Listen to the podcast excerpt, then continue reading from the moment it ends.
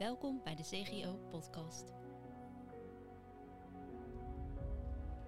In deze podcast praten we met elkaar over verschillende thema's rondom jeugdwerk en geloofsopvoeding.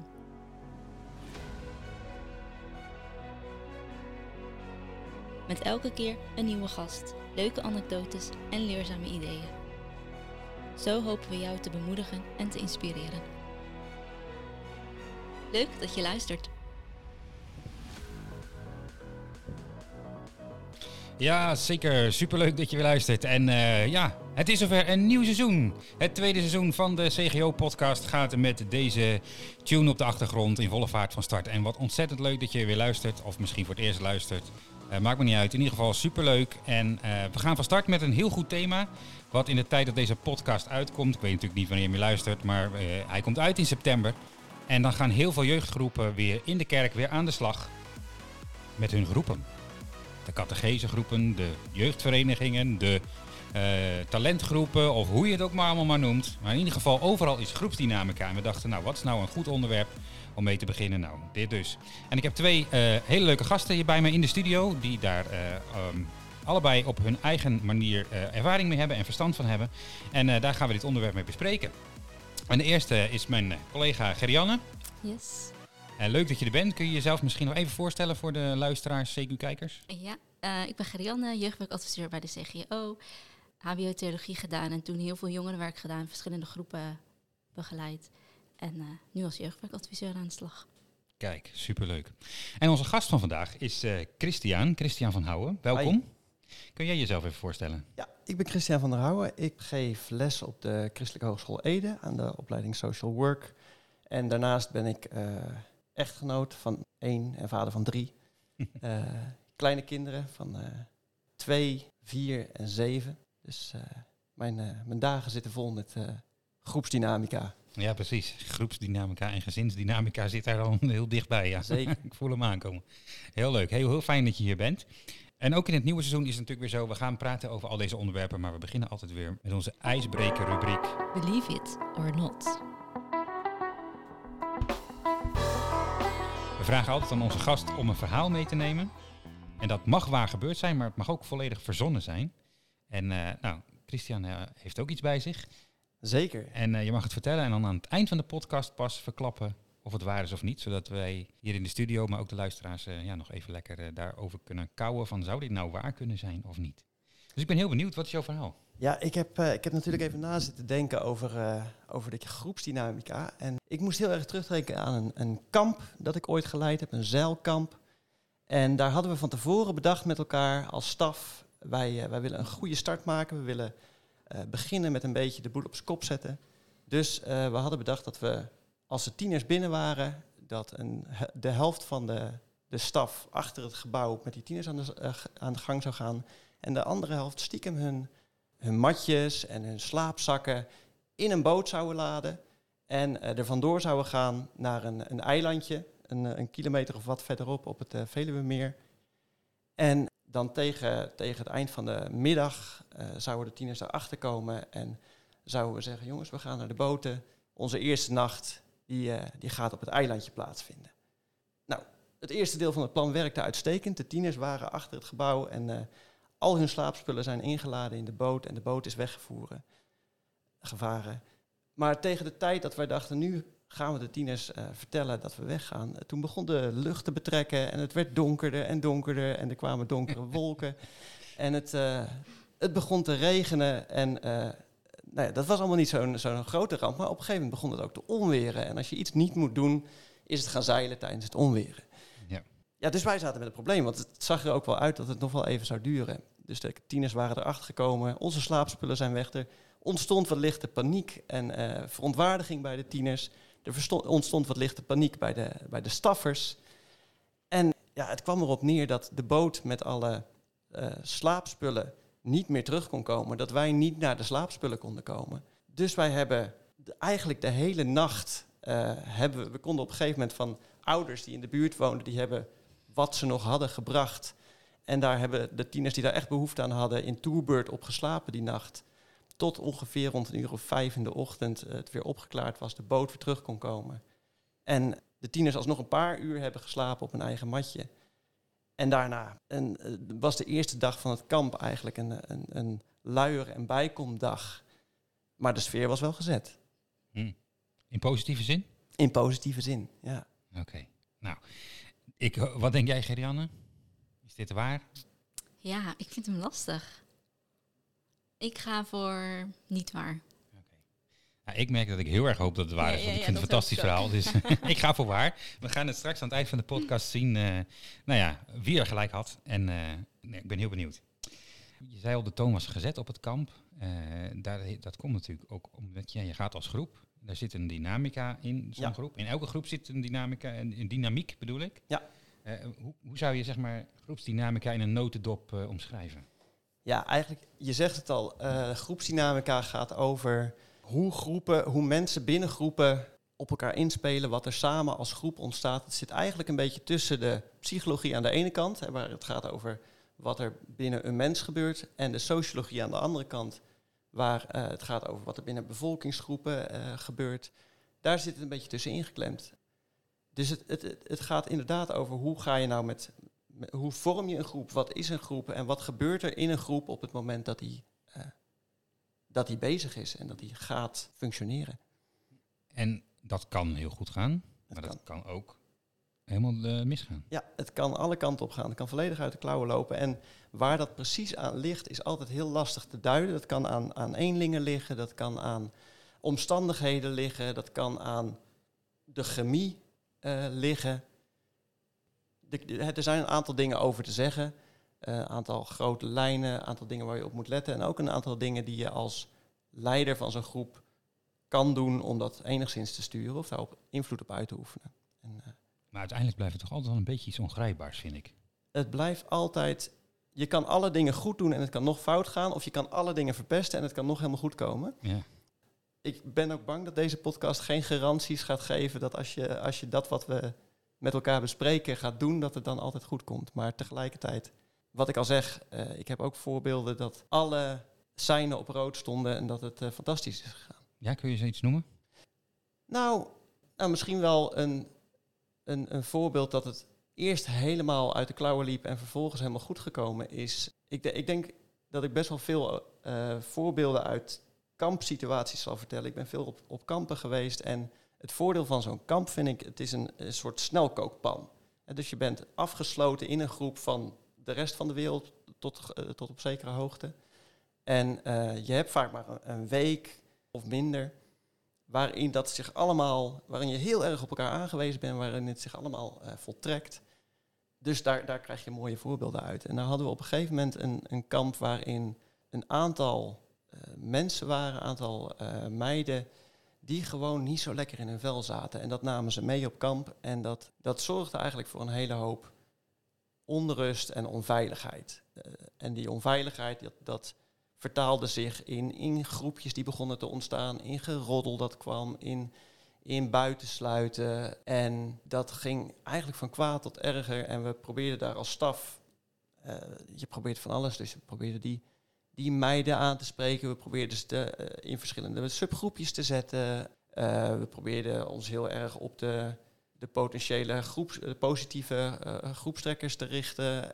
Maar het ging helemaal mis. Tot een punt helaas ook dat we hebben moeten besluiten om de meiden naar huis te sturen. Nou, toen bleek ook wel dat de thuissituatie ook niet ideaal was, want ze werden niet opgehaald. Dus ze moesten er naartoe gebracht worden. Nou, vervelend verhaal allemaal. Uiteindelijk heb je dan een groep die zich heel onveilig voelt, die intussen heel moe is. Een staf die gefrustreerd is en moe is. En en iedereen baalde er ook echt van dat het niet gelukt was om, ook met die meiden erbij, dat te laten slagen. Maar eigenlijk vanaf het moment dat we toch die moeilijke beslissing hebben genomen, kwam er een soort opluchting en bevrijding. En werd het de laatste 3 dagen van dat kamp werd het fantastisch. Mensen, alsof er een soort dam weg. De kurk was van de fles. Ja, en nou ja, dan ging het ook meteen, dan zie je ook vaak dat het de andere kant op doorgaat. Een grote dolle bende. Ja. Maar uiteindelijk denk ik dat mensen daar, heb ik ook gehoord, dat tieners daar met heel veel plezier en dankbaarheid terugkijken naar die week. Dus je moet ook niet te bang zijn om soms iemand weg te sturen, is eigenlijk Ja, je moet er niet te snel naar grijpen, denk ik. Maar uiteindelijk denk ik, zeker in groepen, dat het belang van de groep... Als ze echt tegenover elkaar komen te staan... dan is denk ik het belang van de groep dan belangrijker dan het belang van... of dan de noodzaak om die ene persoon erbij te houden. Soms is het ook voor die ene persoon uiteindelijk beter om daar niet te zijn. Precies, ja. Hey, en Gerrianne, hoe verhouden jongeren zich tot groepen? Waarom... Ik heb altijd een beetje het gevoel dat jongeren een haat-liefde verhouding hebben met groepen. Of je wilt er heel graag bij horen, of je zet je er heel erg tegen af. Maar het is de plek waar ze los van het gezin kunnen oefenen in relaties met anderen. Nieuwe contacten ook kunnen opdoen. Nieuwe ideeën horen. Dus ik denk dat het juist voor je tienerperiode heel erg goed is om een groep te hebben. Maar goed, het is volgens mij een beetje haat-liefde. Ik denk zelfs dat het en-en is. En ze er heel graag bij willen horen en zich er heel graag vanaf willen zetten. Dat past ook wel in de theorie. Uiteindelijk zijn er een soort van, binnen de theorie van de groepsdynamica, 3 basisbehoeften worden er genoemd. Dat is inclusie. Je wil er heel graag bij horen. Maar ook controle en invloed. En uiteindelijk affectie. En dat zijn ook fases in een groepsvorming. Maar dus zowel dat erbij willen horen als je kunnen onderscheiden... zijn natuurlijk ontzettend belangrijk, juist in de tienerleeftijd. Want je wil niet dat zwarte schaap zijn, dat er buiten valt, dat er niet bij hoort. En tegelijkertijd wil je ook als uniek mens herkend en erkend worden. Mm-hmm. En dat is volgens mij het spanningsvlak en de uitdaging voor groepsleiders om... Ze willen wel bij de groep horen, maar ook allemaal wel hun eigen rol hebben in de groep. Ja. En soms is die rol groepslid en zijn ze daar heel blij mee. Gewoon geaccepteerd. En soms is het haantje de voorste of de grapjas of de kritische noot. En dat moet allemaal een plaats kunnen hebben in die groep eigenlijk. Dat maakt ook de groep, denk ik. Dat maakt de veelzijdigheid van een groep en dat kleurt een groep. Ja, zeker. En de goed functionerende teams bestaan ook juist uit al die verschillende rollen. Ja, absoluut. Ja. Absoluut. Heb jij ook nog een mooi voorbeeld trouwens, Gerrianne, van een groepsdynamiek die goed niet werkte en later wel of andersom? Ja, in hetzelfde rijtje van ook uiteindelijk iemand wegsturen.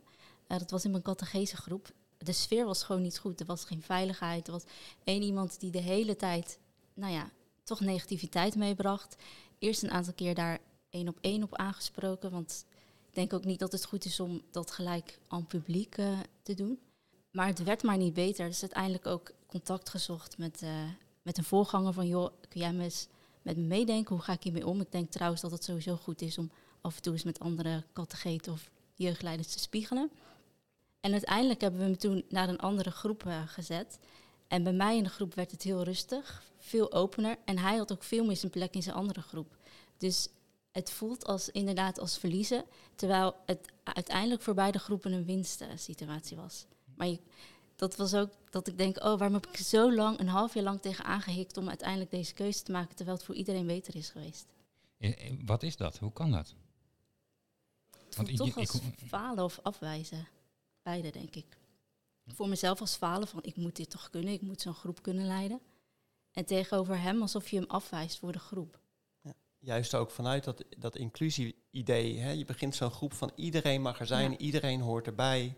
Maar het frappante van dat voorbeeld dat ik er net gaf... is ik heb later nog 1 keer een van die 2 meiden gesproken. En die gaf toen ook aan hoe bijzonder zij die week heeft ervaren. Want zij was nog nooit zo lang ergens... had ze erbij mogen blijven, zeg maar. Oh ja, terwijl ze weggestuurd was. Terwijl ze uiteindelijk weggestuurd was. En juist ook het feit dat zij weggestuurd was... dat we op een gegeven moment op een... in haar beleving dus, en dat voelde voor mij toen helemaal niet zo... maar in haar beleving op een liefdevolle manier hebben gezegd... tot hier is de grens... en niet verder, want anders zijn er consequenties, namelijk dat je naar huis moet. Dat gaf voor haar heel veel helderheid en ook daarin een gevoel van veiligheid.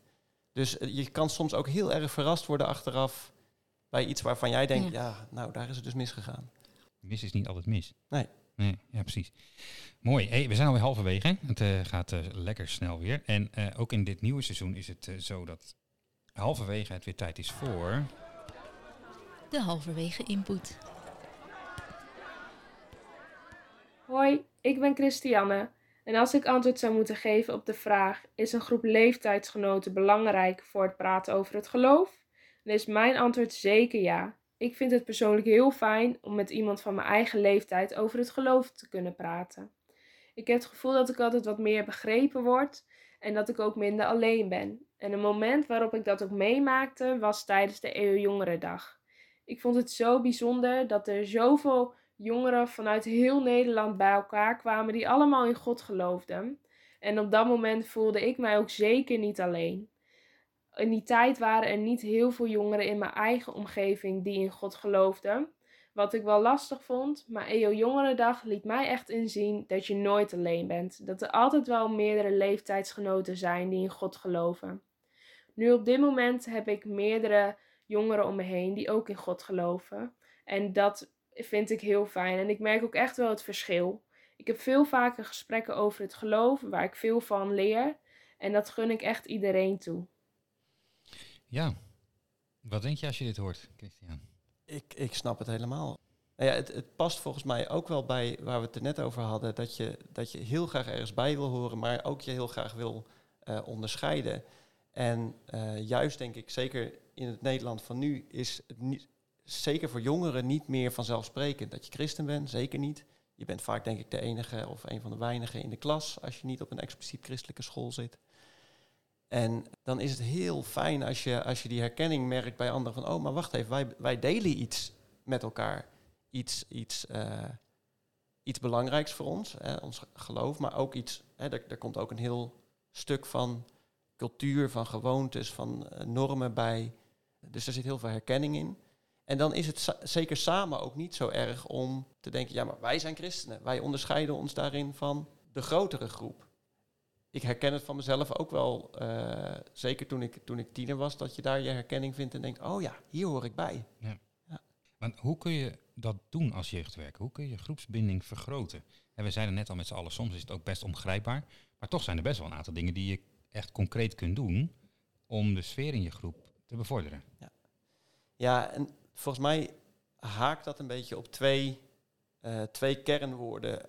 Aan de ene kant, wat absoluut essentieel is, is veiligheid. Dus je moet al heel snel duidelijk maken, jongens, hier ben je veilig. Hier mag je zijn wie je bent.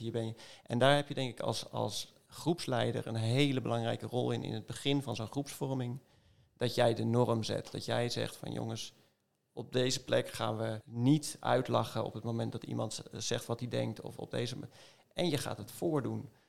Je stelt die. En ook weer kijkend naar een kamp, kan dat met allerlei spelletjes, kan dat met allerlei regels ook. Jongens, we gaan zo met elkaar om. Soms betekent het ook, lever je telefoons maar in, want dat is input van buiten die we gewoon even niet gebruiken, want wij zijn een wij.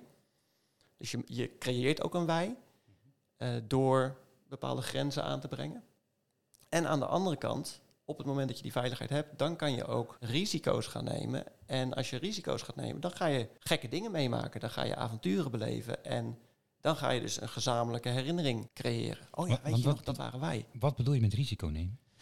Nou, spannende dingen doen. En dat hoeft helemaal niet spannend te zijn. Maar dat kan ook. Op het moment dat ik me niet veilig voel, dan ga ik niet vertellen wat ik echt vind. Waar ik eigenlijk voor sta. Dat voelt dan als een risico. Hè? Dan maak je je kwetsbaar. Ja. Dus ik ga pas het achterste van mijn tong laten zien als ik weet, ik word niet uitgelachen. Of dat wordt me niet nagedragen. Of die ruimte is er. Dus dat bedoel ik met risico's. Heb jij nog aanvullingen, Gerrianne? Nee, maar ik herken heel erg het samen herinneringen maken. Dat heel belangrijk is. Ik weet nog dat ik een keertje catechese moest geven en iedereen zat in de tentamenweek of toetsweek. En ik dacht, ja, ik kan nu wel Bijbel input geven, maar dat heeft vrij weinig zin. Toen zijn we een sardientje in de kerk gaan doen. En dat heeft en de groep heel erg samengebracht en het bleef de herinnering die elke week nog even gedeeld is. Van, oh ja, dat hebben we met z'n allen gedaan. Sardientje in de kerk? Wat is dat? Sardientje is omgekeerd verstoppertje. Dus één iemand verstopt zich. En als je als groep, als individu in de groep diegene hebt gevonden, dan ga je erbij zitten. En zo raken er steeds meer mensen weg. En op een gegeven moment zit een hele groep onder een kerkbank of weet ik veel waar je verstoppen kan in de kerk. Okay. Maar het is omgekeerd verstoppertje. Het allerleukst in het donker. Ja, allerleukst in het donker. Ja. Okay, nou, dat en heel samen binnen, omdat je als groep ook echt fysiek in elkaars ruimte komt. Ja, precies. Nou, dat is alvast een concrete leuke tip erbij. Ja, en daar misschien ook nog wel een voorbeeld van hoe het goed kan werken en hoe het niet goed kan werken. En hoe het belang van die veiligheid. We hebben dus, weer terug naar het kampenverhaal. Een aantal keer hebben we een spel door een heel kamp laten lopen. En één keer dachten we, het is leuk om Kiss of Death te doen. Dus dan kwamen ze aan. Iedereen kreeg een kaartje met een naam van een andere jongere erop. En de opdracht was, dan moet je dus op een bepaald moment, zonder dat anderen daar getuige van zijn of dat zien, moet je iemand met een waterpistooltje nat spuiten.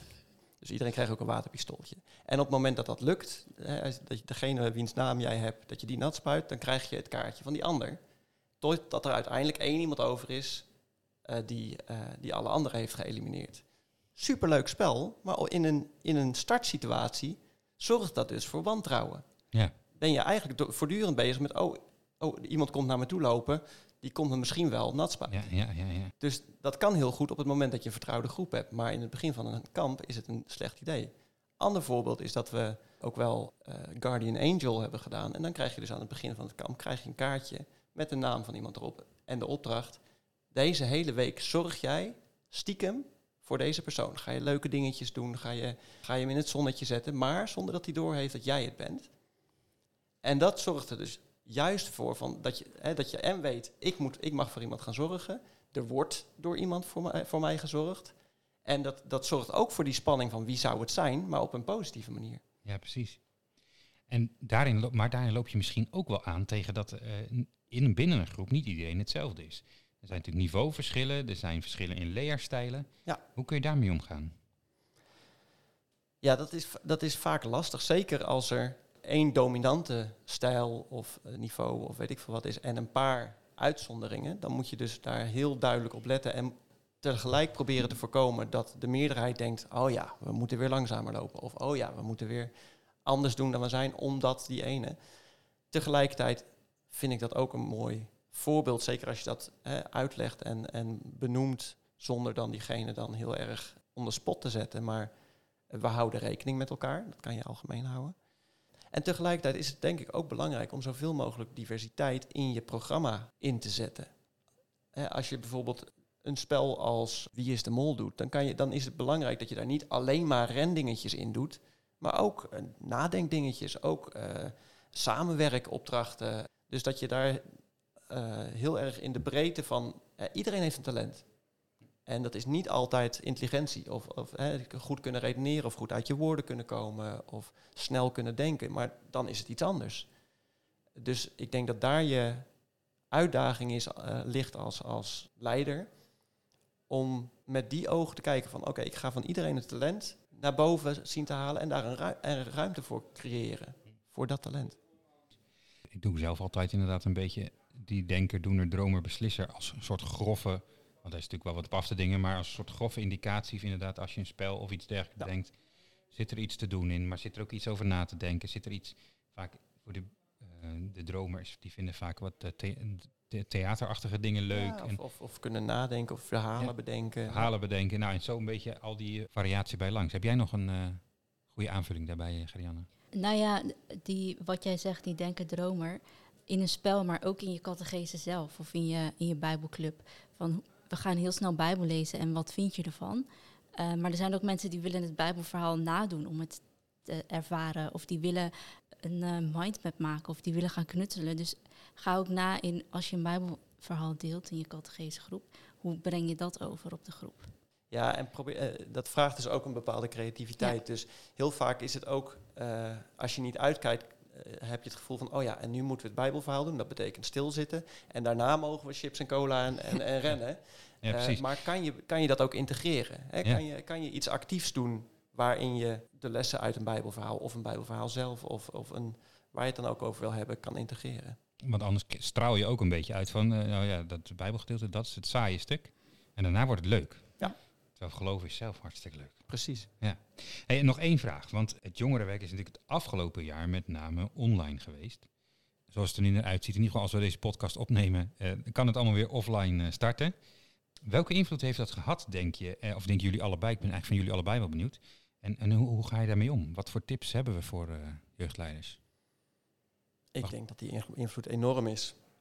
Als ik kijk naar bijvoorbeeld mijn klassen, Als ik online lesgeven, studenten die verpieteren op hun kamertje. En ik heb dan gelukkig vakken waarbij ik heel veel toch nog wel live les heb. Maar ik had alleen maar enthousiaste en gemotiveerde studenten afgelopen jaar. Omdat ze eindelijk weer op school mochten zijn en in elkaars buurt mochten komen.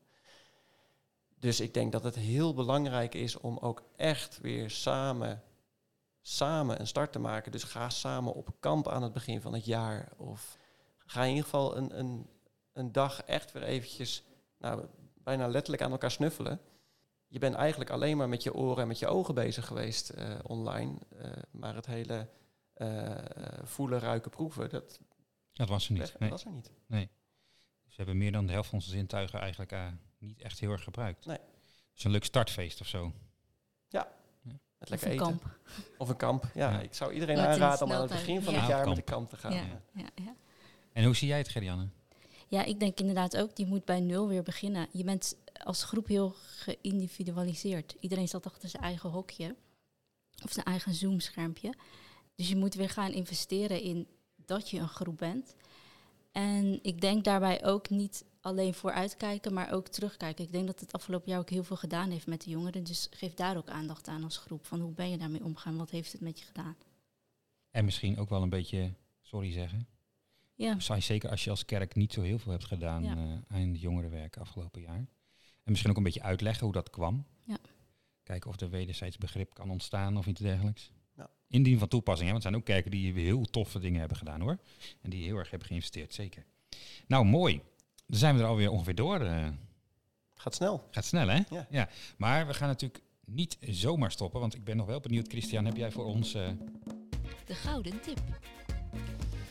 De gouden tip in het groepswerk of in de groepsdynamica, zeker als het gaat gericht op groepsleiders, denk ik, is ga er volledig in. Je kan niet half groepsleider zijn. Wees betrokken bij je groep. Wees betrokken bij de individuen in je groep. Laat jezelf ook kennen in dat geheel. En tuurlijk ben je altijd bezig met afstand, nabijheid. Hoeveel van je persoonlijke leven deel je? Maar als stelregel zou ik zeggen, op het moment dat jij de openheid die jij neerzet, dat zet de standaard naar de openheid die er in een groep mag gaan ontstaan. De openheid. Dus openheid is heel belangrijk. Openheid en binnen die veiligheid en daarmee dus ook de veiligheid. Ja. Oké. Nou, we willen nog van één ding openheid over jou, Christiaan. Want, did you believe it or not? Hoe zit dat nou met dat verhaal van die boot die weg was en niet terug kon komen en onweer en slapeloze nachten op tienerkampen en dergelijke? Was dit nou waar of niet? Het verhaal is van A tot Z gebeurd. Ja, yes, ik had het goed. Ja, oké. Maar het liep dus goed af. Het liep goed af. Het was, er waren tieners begonnen heel moe aan het kamp, maar... dat is soms ook een hele prettige, open situatie. Ja, precies. Ja. Oké. Want dat creëert dan de mogelijkheid ook om tot diepere gesprekken te komen. Mensen zijn sneller kwetsbaar op het moment dat ze moe zijn. Ja. Oké. Mooi. Nou, dank jullie wel allebei voor jullie input. Ja, jullie bedankt. Fijn dat u ook weer luisterde naar deze eerste aflevering van de CGO-podcast van het nieuwe seizoen. Als u nou nog meer wil weten, surf even snel naar CGJO.nl. Ik wou CAE gaan zetten, maar daar werk jij natuurlijk. Mag je ook naartoe zeggen. Ja, dat is ook een goede website hoor. Maar op deze site kun je veel meer informatie nog vinden, ook over dit onderwerp. We hebben er ook trainingen over. Als je nog vragen hebt aan Christiaan, kun je die ook gewoon even naar ons mailen en dan spelen wij het wel naar hem door. Dus dat komt helemaal goed. Als je nou nog denkt, als je deze podcast waardeert en denkt, ik wil dat wel steunen, dat vinden we ook heel fijn, kost ook geld zoiets. Dus surf ook even naar dezelfde site die ik net al noemde, cgo.nl. En daar vindt u een doneerknop. En daar kunt u dan gebruik van maken. Van harte aanbevolen. Nou, dit was hem, de allereerste. Over 2 weken is er weer een nieuwe. Of als je dit later luistert, kun je nu al naar onderen scrollen. En een heleboel podcasts vinden over heel veel onderwerpen. We hebben heel veel moois in petto. We hopen op een heel tof nieuw seizoen voor iedereen. En ik zou zeggen, graag tot de volgende. Hoi!